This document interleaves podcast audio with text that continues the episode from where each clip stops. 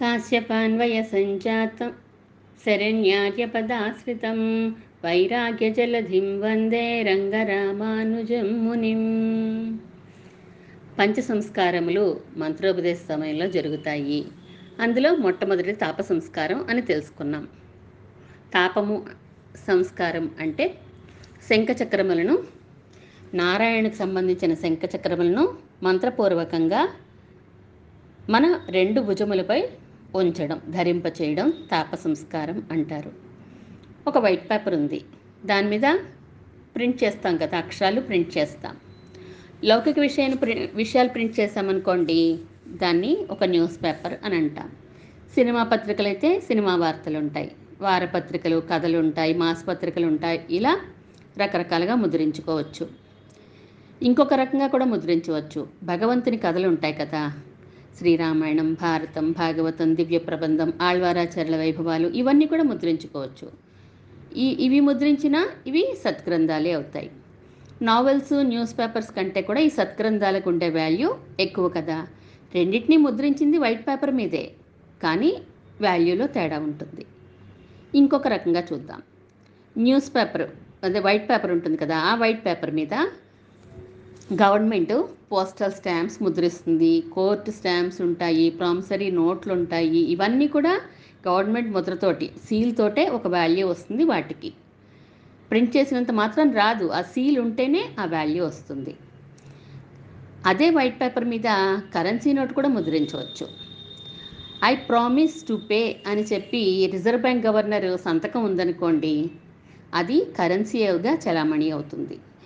ఈ postal stamps కంటే కూడా ఈ కోర్ట్ స్టాంప్స్ కంటే కూడా ఆ కరెన్సీకి వాల్యూ ఎక్కువ కదా?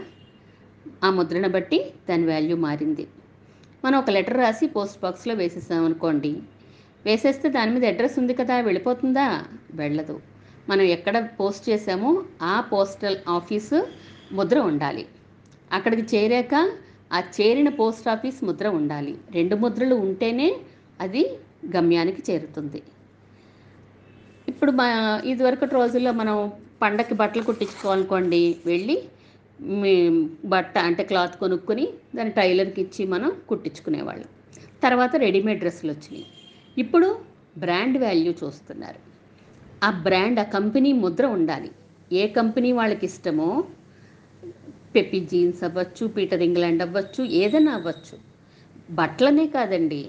మనం వాడే బాత్రూమ్ లిక్విడ్ క్లీనింగ్స్ లిక్విడ్స్ దగ్గర నుంచి ప్రతిదీ ప్రతిదీ బ్రాండే. హార్లిక్స్ బూస్ట్ నాకు ఇదే కావాలి నాకు ఈ బ్రాండే ఇష్టం అని ఆ కంపెనీ వాళ్ళు ఆ ముద్ర ఉంటేనే కొంటున్నాం కదా అన్నీ కూడాను. దాని వాల్యూ పెరుగుతోంది ఆ ముద్ర ఉంటే దాని వాల్యూ పెరుగుతోంది.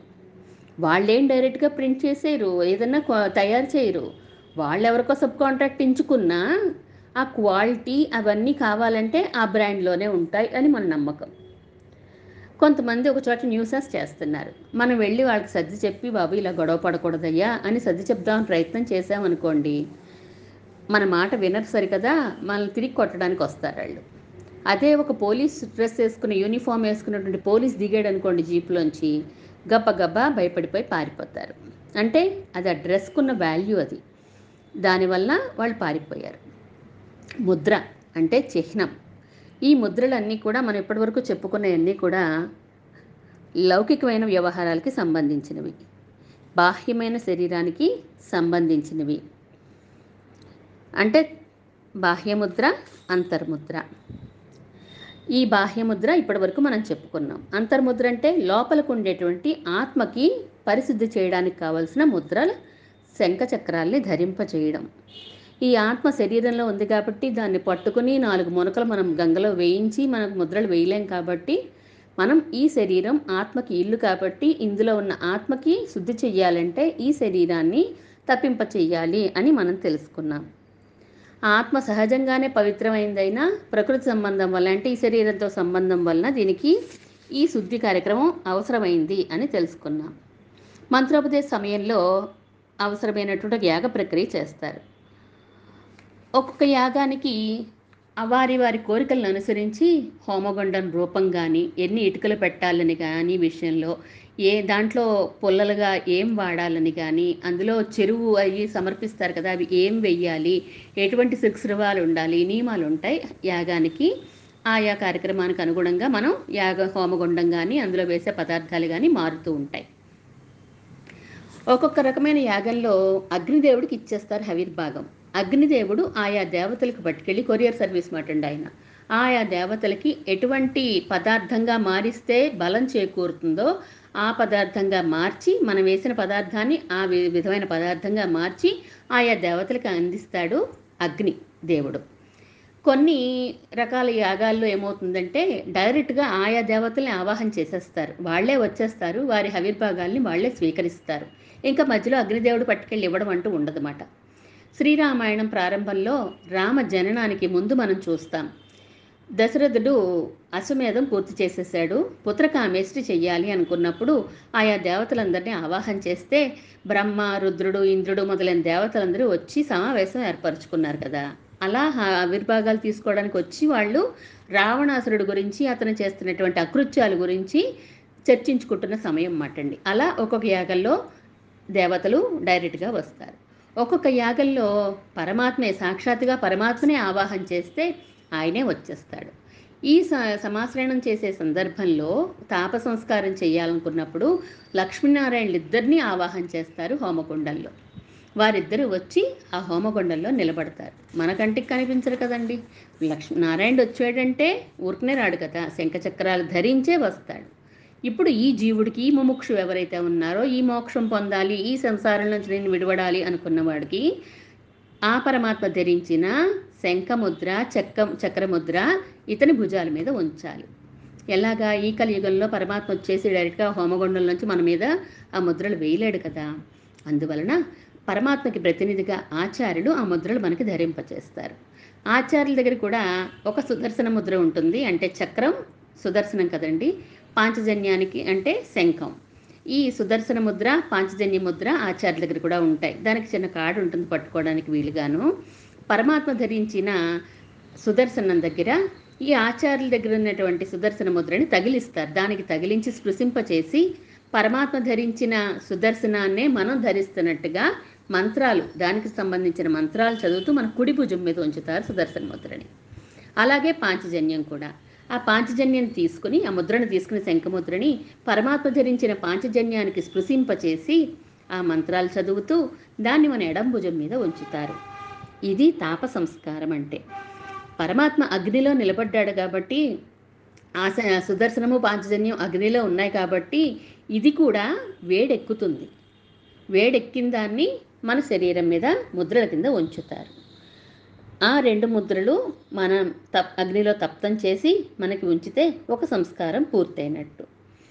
పరమాత్మకి ఆ శంఖచక్రాలకు ధరించి ధరి స్పృశింపచేసి వేయడమే ఉద్దేశం తప్ప వేడివేడిగా శంఖాన్ని చక్రాన్ని కాల్చేసి మన భుజాలు పుండ్లు పడేలా వేయడం ఉద్దేశం కాదు. ఇది తాప సంస్కారం. ఈ తాప సంస్కారం సుదర్శన ఉపనిషత్ అనే దాంట్లో కూడా చెప్పబడింది అనేక చోట్ల చెప్పబడింది. నేను చూసిన ఒక గ్రంథాన్ని చెప్తున్నాను సుదర్శన ఉపనిషత్ అనే దాంట్లో కూడా చెప్పబడింది. ఈ ప- తాప సంస్కారం పొందడానికి బ్రాహ్మణులైనా స్త్రీలైనా శూద్రులైనా ఎవరైనా సరే ధరించవచ్చు. విష్ణు ధరించే శంఖచక్రాలు ధరించాలి అని అనుకుంటే అగ్నిలో తప్పింపచేసి రెండు బాహువుల యందు ధరించాలి అని చెప్తున్నారు. ఈ సంస్కారం చేయబడ్డం వలన ఆ ముముక్షువు ఇంకొక జన్మను పొందుచున్నాడు అంటే జ్ఞాన జన్మను పొందుచున్నాడు అని చెప్తున్నారు. హిరణ్యమాదాయ సుదర్శనం కృత్వా వహ్ని సంయుక్తం అని ఇంకా చాలా మంత్రం ఉందనుకోండి. అంటే హోమాగ్నిలో కాచబడిన శంఖాన్ని చక్రాన్ని రెండు భుజాల్లో ధరించాలి. అప్పుడే ఆచార్యుని సమక్షంలో పరమపురుషుడైనటువంటి ఆ శ్రీమన్నారాయణ్ణి శరణు వేడాలి. మన ఆత్మ సమర్పణం చేయాలి అని చెప్తున్నారు. దానివలన వైకుంఠ లోకాన్ని పొందుతాడు తప్ప తిరిగి మళ్ళీ ఈ ఈ లోకాల్లోకి రాడు ఈ ముముక్షువు అంటున్నారు. సుదర్శన చక్రంతో అంకితమైనటువంటి వాడు పాపాలన్నీ దాటిన వాడు అవుతాడు అండ్ సుదర్శనం చక్కని జ్ఞానం కలిగేదిగా చేస్తుంది. మంచి దారిని చూపిస్తుంది. పాంచజన్యం మంచి జ్ఞానాన్ని కలుగచేస్తుంది. అప్రాకృత లోకానికి ఇది ద్వారం వంటిది అంటున్నారంటే శంఖచక్రాలు రెండు భుజాల మీద ధరించడం అప్రాకృత లోకానికి ద్వారం వంటిది అన్నారు. శంఖం చక్రం చిహ్నం పొందిన వారు ఉంటారే వారు పాపాలు పోయిన వారే అవుతున్నారు. ఇవి ధరించి పాపాలు పోగొట్టుకోకపోతే పరమాత్మని పొందలేరు అని చెప్తున్నారు. బ్రాహ్మణై క్షత్రియై వైశ్యై శూద్రైస్య కృతలక్షణై అర్చనీయశ్చ సేవ్యశ్చ నిత్యయుక్తై స్వకర్మసు. శంఖచక్రాలు ధరించిన ప్రభు బ్రాహ్మణుడైన రాజులంటే ప్రభువులైన వైశ్యులైన అందరి చేత అర్చించదగినవాడెవరు? సేవించదగినవాడు ఆ వాసుదేవుడే అని చెప్తున్నారు. మనమే కాదండి శంఖచక్రాలు. పశువులు పుత్రాదులు గృహోపకరణాలు అన్నిటినీ శంఖచక్రాలతో అంకితం చేయాలి అని చెప్తున్నారు. విష్ణు సంబంధం కలిగిన నామాల్ని వాటికి పెట్టాలి అన్నారు. అంటే మా అమ్మగారి ఇంట్లో ఉంటుంది. బీరువాలన్నిటికీ కూడా ఒక ఆళ్వారి పేరు రాసేసి ఉంటుంది. నా నమ్మాళ్ళవారి బీరువాలో అది ఉంది పట్రా అనేది మా అమ్మ చిన్నప్పుడు మమ్మల్ని. ఆండాళ్ళ బీరువాలో ఇంకోటి ఉంది అది పట్రా అని చెప్పి ఉండేది. శ్రీకోశాల బీరువాకి అలాగే పేరు. అన్నిటికీ ఒక్కొక్క పేరు ఉండేది మనం పరమాత్మ దగ్గర పాత్రలు తిరువారాధనకి పాత్రలు వాడుకుంటాం కదా వాటికి శంఖచక్ర నామం వేయించాకనే కదా మనం వాడుకుంటాము. ఆ పరమాత్మ పాత్రలకే కాదండి మనం వంట చేసుకున్నా పరమాత్మ కైంకర్యమే కదా అది. అందువలన ప్రతి పాత్రకి కూడా శంఖచక్ర ముద్రలు ఉండాలి ఆ నామాంకితాలు అవ్వాలి అవి అని చెప్తున్నారు. ఇంట్లో వా మనం ఉండే పశుపక్షాదులు కానీ పుత్రాదులు కానీ అంటే మన పిల్లలకు కానీ అందరికీ శంఖచక్ర ముద్రలు ఉండాలి అని అంటున్నారు. పెరియాళ్ళవార్లు చెప్తారు సెన్నియోంగ్ అనే దాంట్లో చెప్తారు కదా ఆఖరిన ఎన్నెయ్యం ఎన్నుడమయ్యం ఉన్ సక్కర పొరియొత్తి కండు నిన్నరులే పురిందిరుందేన్ ఇనియన్ తిరుక్కురిప్పే. ఎన్నెయ్యం ఎన్నుడమయ్యయ్యం నేను నా శరీరము అంటున్నారు. నేను అంటే ముందు ఆత్మ మాట నా ఆత్మ కానీ నా శరీరం కానీ ఎన్నుడమయ్యయ్యం ఉన్ సక్కర పొరియొత్తి నీ సంఘచక్ర ముద్రలు మేము ధరించేసేసాం ధరించేసాం అయిపోయింది? నిన్నరులే పురిందిరుందేన్. నీ అనుగ్రహం కోసం మేము నీ అనుగ్రహం పొందాము. ఇక ఇక ముందు నువ్వేం చేయాలనుకుంటున్నావు? ఇని ఏం తిరుగుకురిప్పే ఇక నీ మా విషయంలో నీ అభిప్రాయం ఏంటి? ఇంక నెక్స్ట్ ఏం చేద్దాం అనుకుంటున్నావు? అంటే మమ్మల్ని తీసుకెళ్ళవయ్యా ఇంకా అని అడుగుతున్నారు అనమాట పెరియాళ్ళ వారిలో. నీ శంఖచక్ర ముద్రల్ని ధరించేశాం కదా నీ అనుగ్రహం పొందేశాం. ఇక నెక్స్ట్ నీ నువ్వు మా విషయంలో ఏం చేయాలనుకుంటున్నావు అని అంటారు. స్టీల్ సామాన్లు చూడండి. కొనుక్కునేటప్పుడే ఇంట్లో ఉమ్మడి కుటుంబాలంటే ఇదివరకు ఎవరి వాళ్ళ పేర్లు ఏం చేసుకునేవాళ్ళం? వెండి సామాన్లు అయినా కూడా ఎవరి వాళ్ళ పేర్లు ఏం చేసుకుంటే మన పేరు వేయించుకుంటే అది మంద అయిపోయింది కదా. అలా శంఖచక్రాలు వేసేసామంటే ఈ ఆత్మ పరమాత్మది అయిపోయింది. ఇటువంటి వాడే వైదికుడు అవుతున్నాడు అని చెప్తున్నారు. పశుపుత్రాధికం సర్వం గృహోపకరణాని చ. అంక ఏ చంక చక్ర చక్రాభ్యాం నామ కుర్యాచ వైష్ణవం. అంటే పరమాత్మ యొక్క శంఖముద్రలు చక్రముద్ర చక్రముద్రలు ఉన్నవాడే వైదికుడు అవుతున్నాడు ఈ దీనివల్ల ఏమవుతుంది? శంఖచక్రాలు ధరించడం వలన తేజస్సు పెరుగుతుంది కీర్తి పెరుగుతుంది బ్రహ్మ వర్చస్సు కలిగిన వాడవుతాడు తర్వాత ఈ శరీరం విడిచిపెట్టాక విష్ణు సాయుధ్యాన్ని పొందుతాడు అని చెప్తున్నారు. మన పాపాలు పోతాయి ఆశ్రయించగానే పరమాత్మని పొందే మార్గం ద్వారం వంటిది ఈ శంఖచక్రాలని చెప్తున్నారు. ఇంట్లో ఉన్న ప్రతీదీ కూడా నామాంకితాలు అయిపోవాలి చక్రాంకితాలు అయిపోవాలి చక్రాంకితములు చక్రాంకితములు అంటూ ఉంటారు సమాశ్రయణాన్ని. కానీ చక్రాంకణములు అనేది ఒక భాగం మాత్రమే ఒక సంస్కారం మాత్రమే. సరైన పదం ఏంటంటే మంత్రోపదేశము సమ్యక్ ఆశ్రయణము సమాశ్రయణము పంచ సంస్కారములు ఈ మూడు మనం వాడుతూ ఉంటాము. శరణాగతి ప్రపత్తి ఎలా అయితే మనం ఒకే అర్థంలో వాడతామో ఈ శరణాగతి చేసినవాడు ప్రపన్నుడు అవుతాడు. ఈ పంచ సంస్కారాలు పొందినవాడే ప్రపన్నుడు అని పిలువబడతాడు. రెండవ సంస్కారం గురించి ఇంకొక రోజు తెలుసుకుందాం.